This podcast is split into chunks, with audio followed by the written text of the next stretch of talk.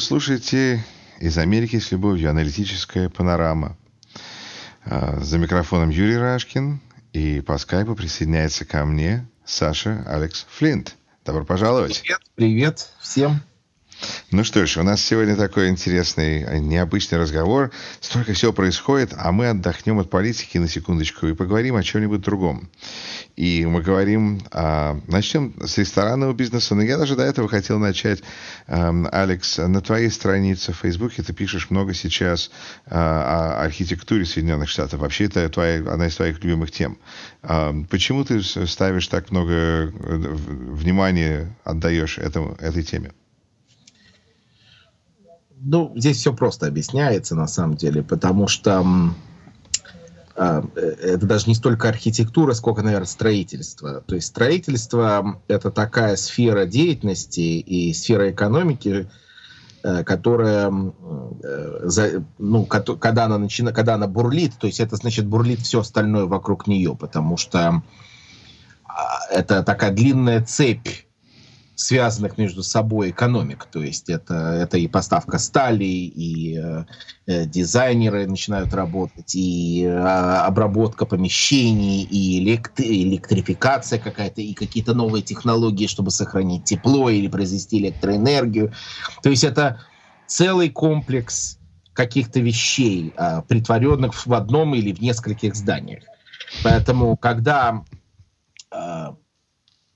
объявляют о каком-то большом новом строительстве. Вот, например, на Рузвельт-Айленде э, в Нью-Йорке сейчас идет строительство уникального совершенно кампуса Корнельского университета и Израильского техниона. Они вот сли, ну не слились, но вот они решили создать единый такой вот научно-исследовательский э, институт инженеров, который будет находиться в Нью-Йорке. Хотя Корнелл находится э, в upstate Нью-Йорке, около канадской границы фактически.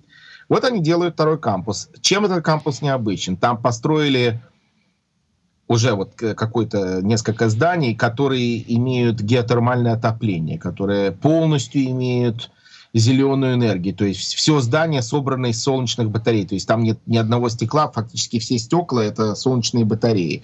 Э, э, там идет двойная переработка воды. То есть вода, канализация полностью перерабатывается, поливаются газоны. То есть это э, они получили какой-то бриллиантовый стандарт по зеленым технологиям. Такого здания еще не было.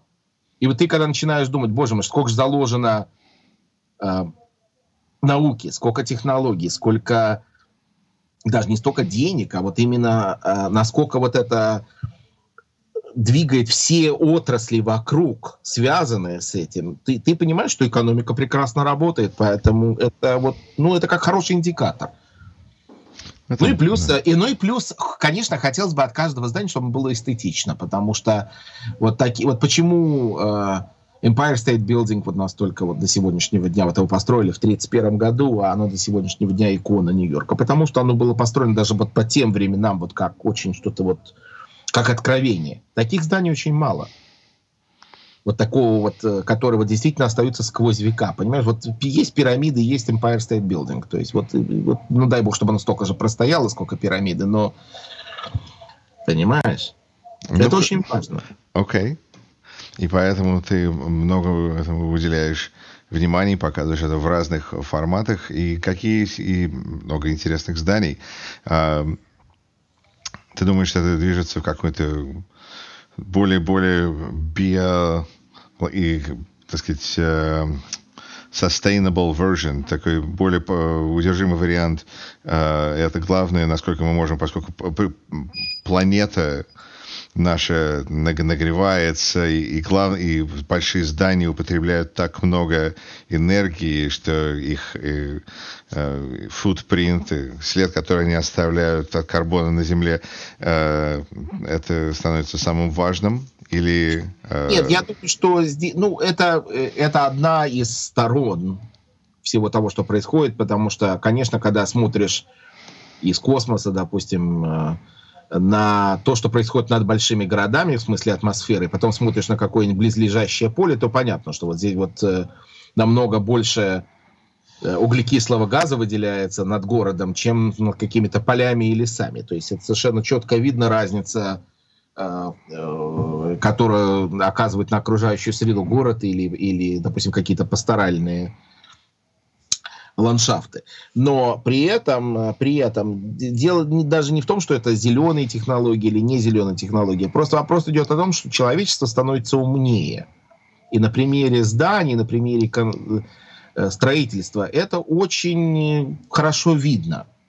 То, То есть, политики, это лучшая наша цивилизация. Очень, наши политики, может быть, не очень умные люди во, во многом, а вот э, люди, которые строят что-то или которые что-то создают, э, и причем они капиталисты, это не... Это Алекс, не... да. А, Алекс, ты считаешь, может быть, такого человека надо выбрать президенты? Возможно. Продолжим. Так, переходим на следующую тему. А, вы слушаете Рашкин и Флинт а, из Америки с любовью. А, сегодня мы а, обсуждаем не политику, мы обсуждаем разные интересные вещи жизни в Соединенных Штатах. Оба я, а, Юрий Рашкин и Алекс Фринт находимся в Соединенных Штатах уже очень много лет, и есть определенные темы в этой стране, которые важно, важно обсудить. Как, например... Ну, они, на самом деле, не только в этой стране, они, готовы, они, в принципе, подходят под другие страны тоже, потому что они универсальные вещи какие-то. Почему тебя так разбудоражил ресторанный бизнес? Объясни. Не вопрос в ресторанном бизнесе. Просто есть, вышел интересный м, труд э, э, статистический, что решили просмотреть, что происходит э, с людьми, которые зарабатывают э, небольшие зарплаты, то есть э, работают в ресторанах, работают э, в обслуживающем персонале, в гостиницах и так далее. То есть вот сделали такой общий труд по ним. И вот что стало известно, вот, что за последние годы, например, ну то есть это совершенно четко видно по Нью-Йорку, я думаю, по другим городам тоже, идет огромный расцвет ресторанного бизнеса. То есть такое количество различных кабаков, питейных заведений, всяких стейкхаусов, таверн, как бы только они ни назывались, любого вида всех народов мира, которые открылись за последние годы. То есть это себе сложно представить. То есть на сегодняшний день Нью-Йорк имеет больше ресторанов, чем Париж. Он уступает только Вене в Австрии. По количеству ресторанов. Да, количество ресторанов, разных кофеин, ну это, в общем, общее такое количество, то есть э, и Макдональдов, и не только и быстрого обслуживания, и более дорогих, и, то есть и, и сетей, и не сетей. Огромное количество в Нью-Йорке. И вот э, э обсуждается вопрос тогда, вот при таком количестве этих ресторанных заведений вообще они выдерживают эту конкуренцию или нет. И вот здесь вот, вот интересная статистика пришла, что с одной стороны, да, мы имеем золотой век развития ресторана, с другой стороны, ресторанный бизнес становится все более и более сложным, потому что меняется э, стиль жизни американцев и вообще э, западных стран. То есть люди, например, перестали есть ланч. То есть ланч это, грубо говоря, обед. То есть теперь ланч происходит полностью на работе. То есть ты сидишь за рабочим местом, тебе приносят что-то, и ты прямо на рабочем месте это ешь. Где-то 10 лет назад люди брали где-то час-полтора уезжали с работы, шли в какой-нибудь кафе, там сидели, кушали, пили и спокойно проводили время, где-то час, может быть, даже два часа, а потом возвращались на работу. Часто практика практически, ну, и она существует, но она все меньше и меньше. То есть э, падение 70% за последние 10 лет. При этом на 350% вырос завтрак. То есть главная трапеза дня – это завтрак, как мы знаем. Ну, тут То есть, есть американцы тут есть стали разные... больше... Что? Ну, тут есть разные причины. Например, одна из них, что завтрак это самый дешевый э, меню э, из всего, что ресторан делает. Это просто яйца, это мука, это самая простая картошка, э, бекон. Ну да, но это же люди покупают, понимаешь? Это же не то, что, понимаешь, что вдруг внезапно стало резко спало благосостояние, и все бросились э, есть сплошной омлет. То есть это связано именно с не, даже не столько с уровнем жизни или уровнем зарплат, сколько с уровнем занятости. То есть люди настолько заняты, настолько стали неподвижны, они даже не хотят уйти из э, с рабочего места во время ланча, чтобы пойти где-то поесть, им просто неохота это делать, потому что все стало очень удобным. Ты звонишь, тебе привозят прям все на место. И, а, а завтрак? А завтрак ты заезжаешь перед работой ты по дороге видишь какое-нибудь там какое-нибудь э, заведение с бубликами или с, э, с каким-нибудь кофе, и ты туда заезжаешь, прямо на ходу все берешь, э, кушаешь. Причем завтраки стали все более и более ну, не, не тот а какой-то там омлет с бубликом, а они стали более, более сложные. То есть там и фрукты, и пар, всякие йогурты появились, и то есть огромное количество разного предложений. А салатов сколько пошло? Да, но при этом заметь, что ни тот, ни другой вариант не, э, не означает, что люди зайдут и будут сидеть в ресторане и что-то там делать. Это просто люди приходят, э, они проезжают, и покупают еду, либо им приносят из ресторана еду. То есть просто нужна кухня э, с cash register, так сказать, э, с, ну, с автоматом да. для сбора денег. Ну, может быть, какие-то заведения вот именно таким образом, то есть работают, что это фактически как э, вот эти вот сети Quick Check или Wava. Ты туда заходишь, покупаешь и уходишь, и ешь на ходу где-то в машине или вообще или на скамейке. А О чем это говорит? Это говорит о том, что люди становятся все более деловые, что у них нет времени, что э, работа для них становится все более и более эм, э, сложной, видимо, и, да, видимо, насыщенной, поэтому они спешат на работу. Потом это также говорит о том, что э, количество машин на дорогах настолько увеличилось, что мы больше тратим времени в пробках, то есть э, инфраструктура осталась старая, количество машин из-за нашего благосостояния выросшего тоже выросло, из-за этого люди больше тратят на дорогу, поэтому они не могут себе позволить остановиться и просто взять, сесть спокойно поесть. То они есть, должны есть теперь в машине. То есть теперь ты рекомендуешь людям заниматься, покупать ресторан или не покупать? Если э, э, я не хочу давать советы. Потому что на прошлом, на прошлом эпизоде мы давали совет президенту, а на, на этом мы можем давать советы по бизнесу. Нет, вопрос, здесь речь идет о чем? Что вот, вот еще что они выяснили, что если вы открываете ресторан, вы обязательно должны иметь тут же э, к нему интернет-обслуживание. Э, То есть э, вы должны иметь э, интернетовскую страницу, где будет каждый день обновляться ваше меню, ваши цены, ваши предложения. И вы должны иметь доставку. Потому что интернетовские заказы должны в течение ближайших э, 10 лет, вот как они прогнозируют, вырасти на 700 плюс процентов. 700 плюс процентов. В 7 раз. Поэтому люди, которые будут вот, э, э, открывать что-то такое, то есть они намного больше заработают на том, что они будут доставлять какую-то еду кому-то там вот вокруг, чем если они будут на месте там организовывать какой-то совершенно бесподобный стейк и ждать, чтобы к ним пришли и поели. То есть вот это вот интересный тренд вот именно нашей жизни. Причем это наблюдается такое и в Европе западной тоже. Но я так просто или... представляю, что следующий тренд будут машины, которые будут гонять по интерстейту и предлагать вам яйца в смятку прямо на ходу, на, на скорость, так сказать, мы вам прямо их доставим прямо сейчас. Вольем, да, вольем в рот и прямо там, там и пожарим, понимаешь, там и пожарим. Или, возможно, распечатаем прямо в вашей машине на 3D ну, э, принтере. Ну, я боюсь думать об этом. То есть это не... Статистика, может быть, даже не очень хорошая в этом отношении. То есть она как бы заставляет задуматься вообще, что происходит, но так или иначе, вот, это, вот такая есть вещь. И последнее, что они обсуждали, это заработную плату. Это тоже плохо. Тут не, тоже не так все просто, как выясняется. Это уже ты можешь рассказать. Ну почему? Ну, мне кажется, что поднятие людям заработную плату не обязательно негативно сказывается на экономике э, города или области или штата. Э, вот ты, значит, у тебя информация о Сиэтле, расскажи. Ну, э, то есть есть э, две конкурирующие экономические школы, которые говорят, что вот если поднять зарплаты минимальные, то вырастет благосостояние людей, как бы вот цены не очень сильно будут зависеть от этого, и все, как говорится, от этого вы, выиграют.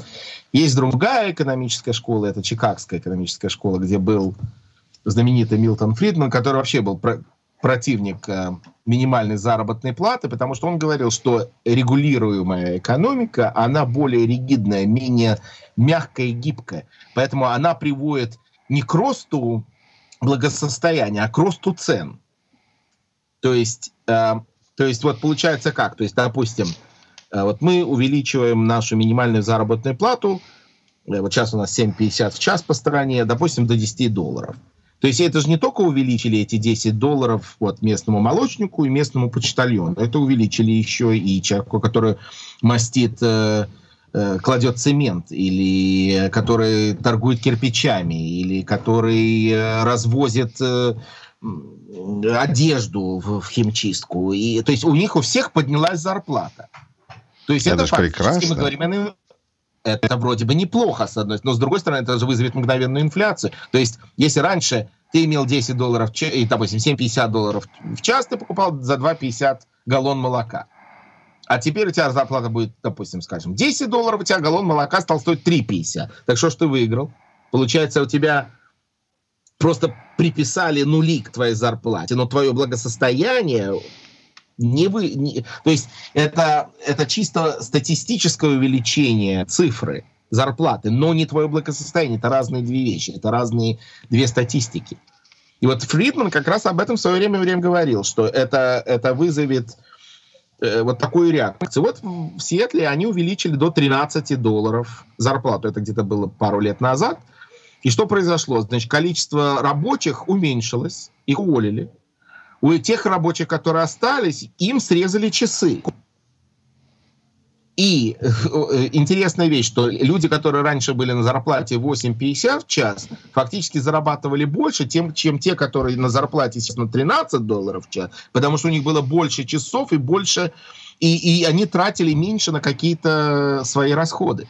Но не будем забывать, что все-таки, когда у людей появляется свободное время, это тоже чего-то стоит даже если у меня появляется свободное время, потому что моя, так сказать, моя зарплата так сбалансировалась, что я получаю столько же, но я работаю меньше, то в этом тоже есть свои преимущества. Тебе не кажется?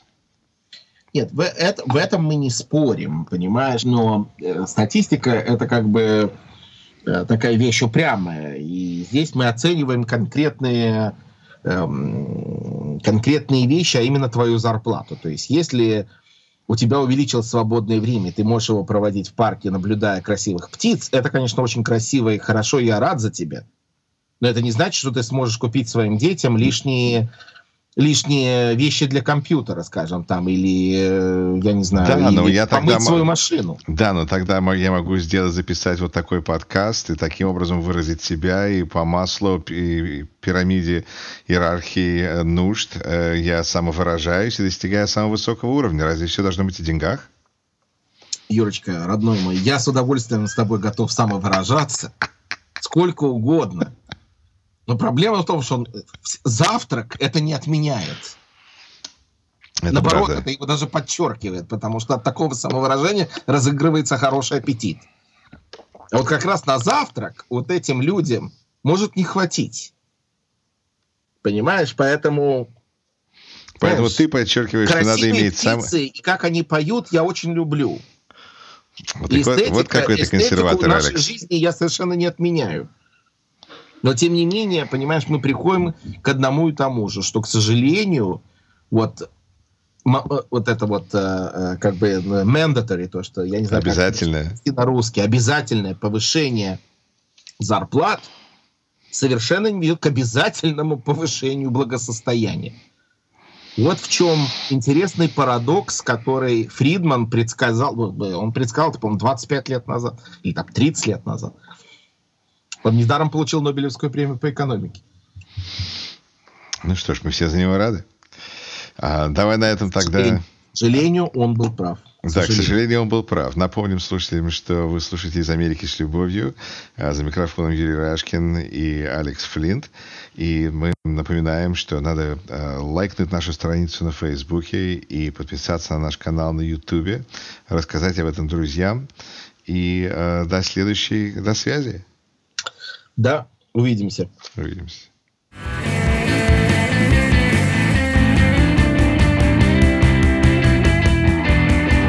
И мы врываемся обратно. Эм, Алекс, ты хотел добавить что-то про э, господина Задорнова, который, к сожалению, у него сейчас большие проблемы с э, здоровьем? Да, эм, Задо... Э, Михаил Задорнов умирает. У него рак мозга, видимо, в последней стадии. Его лечили в Германии, ему это не помогло. И по сообщению из газет он, он прекратил все лечение, попрощался с друзьями и уехал вот буквально умирать в Юрмалу, то есть э, там, туда, где он родился. И, ну, а что можно сказать? Задорнов, конечно, последние годы себя вел совершенно ужасно. Э, как очень многие, к сожалению, деятели русской культуры, он поддержал оккупацию Крыма и э, то, что происходит в Украине, то чисто с каких-то непонятных совершенно для меня позиций. Что происходит вообще с русской культурой, это, это вообще отдельный разговор, надо вообще поговорить на эту тему.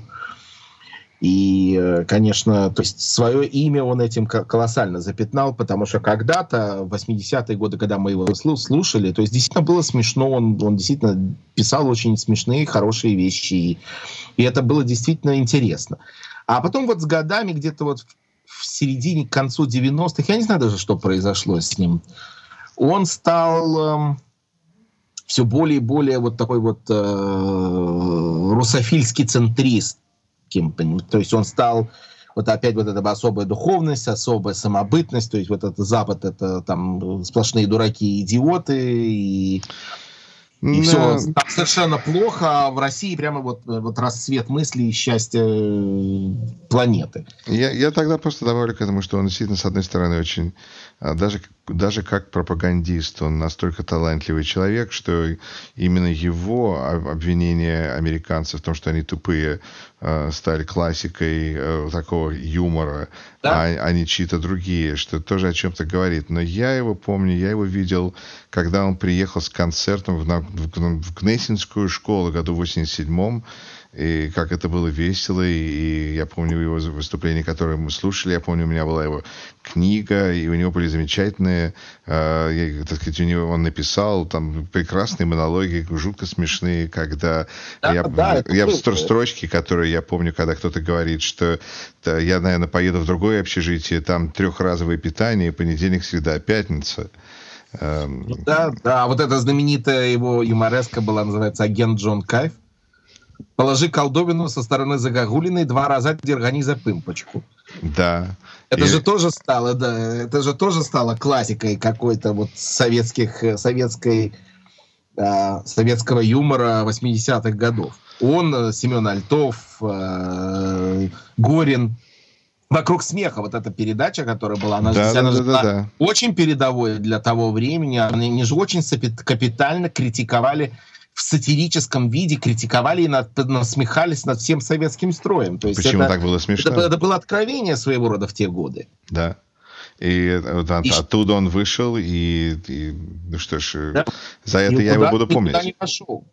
Ну вот, э, нет, понимаешь, я вообще не совсем понимаю, что происходит э, с русской культурой, и я не понимаю, что происходит с деятелями русской культуры, потому что очень уважаемые, очень талантливые на самом деле люди – как Олег Табаков или э, как, э, допустим, Гергиев э, музыкант или Спиваков даже внезапно, то есть вот, я не знаю, то ли их держат под жутким давлением, Путин, то ли им ставят какие-то условия. Да нет, там вроде все просто зависит от финансовых потоков, и чтобы не потерять ну, оркестр, да, но не они потерять делают, театр и так далее, и так далее. делает больше концертов он в Испании, чем, чем в России. Я не понимаю, что они ему грозят его не выпустить. То есть я, я не понимаю, как можно вот, вот до такой степени уронить себя, чтобы, чтобы такую откровенную мерзость, как вот происходит в Украине, чтобы это поддерживать. Я не вот, вот абсолютно этого не понимаю. То есть вот, вот, вот, бы, бы, вот когда-то было, вот есть вот действительно вот эти вот немногие из русских э, актеров и артистов, которые выступили и сказали, что они вот эту мерзость поддерживать не будут. Да, их меньше снимают, и, может быть, кто-то над ними насмехается. Да, но они вот, вот да, тот же Олег Басилашвили, например, или покойный... Хиджакова. Да, Хиджакова, покойный Ильдар Рязанов. То есть вот это действительно люди с большой буквы, они никогда не поддержали вот этот вот беспредел, который вот происходит там. И вот его, я перед ними снимаю шляпу. Ну, Почему, их заставить не смогли. Почему Куравлев, ну, он, я, все говорят, да, ему там 80 лет, он из ума выжил. Я вот так не думаю, что они выжили из ума. Я думаю, что это вполне добровольная вещь. Что люди... Э, ты, либо... ты, ты, ты, ты не доверяешь их безумию? Нет, я не доверяю их безумию. Нет, я не доверяю. Я доверяю тому, что мне кажется, что что вот э, эра вот каких-то моральных ценностей у, у людей очень смещена, понимаешь? Не знаю, мы их очень любили вот как актеров когда-то, и, видимо, когда-то это было одно. А сейчас я не знаю, что с ними произошло. Да. Тот же Валентин Гафт внезапно, ну, то есть вот из из действительно умнейшего человека. То есть вот, ну, ну как можно вот это все... Нет, причем тема Украины, это вообще вот надо ее отдельно взять, э, рассказать и так далее. Я понимаю, Э, вот, вот чисто вот на базовом уровне, почему вот идет такое вот э, вот стенка на стенку, но тем не менее, но это же в, в приличном обществе воровать никогда не было принято. И мы сами смеемся все время над советской властью. Мы говорим, они скоммуниздили что-то у кого-то. Это даже стало таким вот словом, понимаете? То есть что у кого-то что-то взяли совершенно незаконно и под каким-то смешным предлогом взяли и, и национализировали, забрали отобрали. Как же они тогда поддерживают вот то же самое, тот же самый скоммуниздили, взяли Крым и кусок Восточной Украины? Это же то же самое. И, и, и это у них не пользуется никаким, вот нет, это, это нормально. А вот, э, то есть, если ты приходишь, вот приходишь кому-то в дом, берешь у него там, вот мне там, я не знаю, стул понравился, взял его, унес. Это что, нормально? Нет. А, Глуховский, этом... Глуховский, кажется, сказал, что это как забежать в дом, у соседа горит дом, ты забегаешь, хватаешь, что кричишь, это мое, и выбегаешь. Ну а... да, есть вот эта вот э, советская картина, над которой часто вот в социальных сетях пишут э, такую надпись, там типа девочка входит э, в какую-то избу с, там, с каким-то портфелем, с каким-то там чемоданом, и такая довольная и так далее, значит, и все там за ней, семья стоит такая довольная, и надпись такая, значит, они пишут, как хорошо, что соседи расстреляли. Да-да-да. Да-да-да. Ты понимаешь, то есть вот мы приходим вот к какому-то вот такому вот, вот это то же самое, что описывал Шарль де Кастер вот легенде об Уллиншпигеле, что, что, что доносчику дают 10 там, процентов от э, имущества сожженного. Но это, вот, это, плохо знаю, влияет на, это плохо влияет на этическое настроение населения. Ну что ж, да. а, вот и вот так идет, начинается и кончается разговор о Михаиле Задорнове. Эм, Алекс, завершим? Да. До следующего раза. До следующего раза.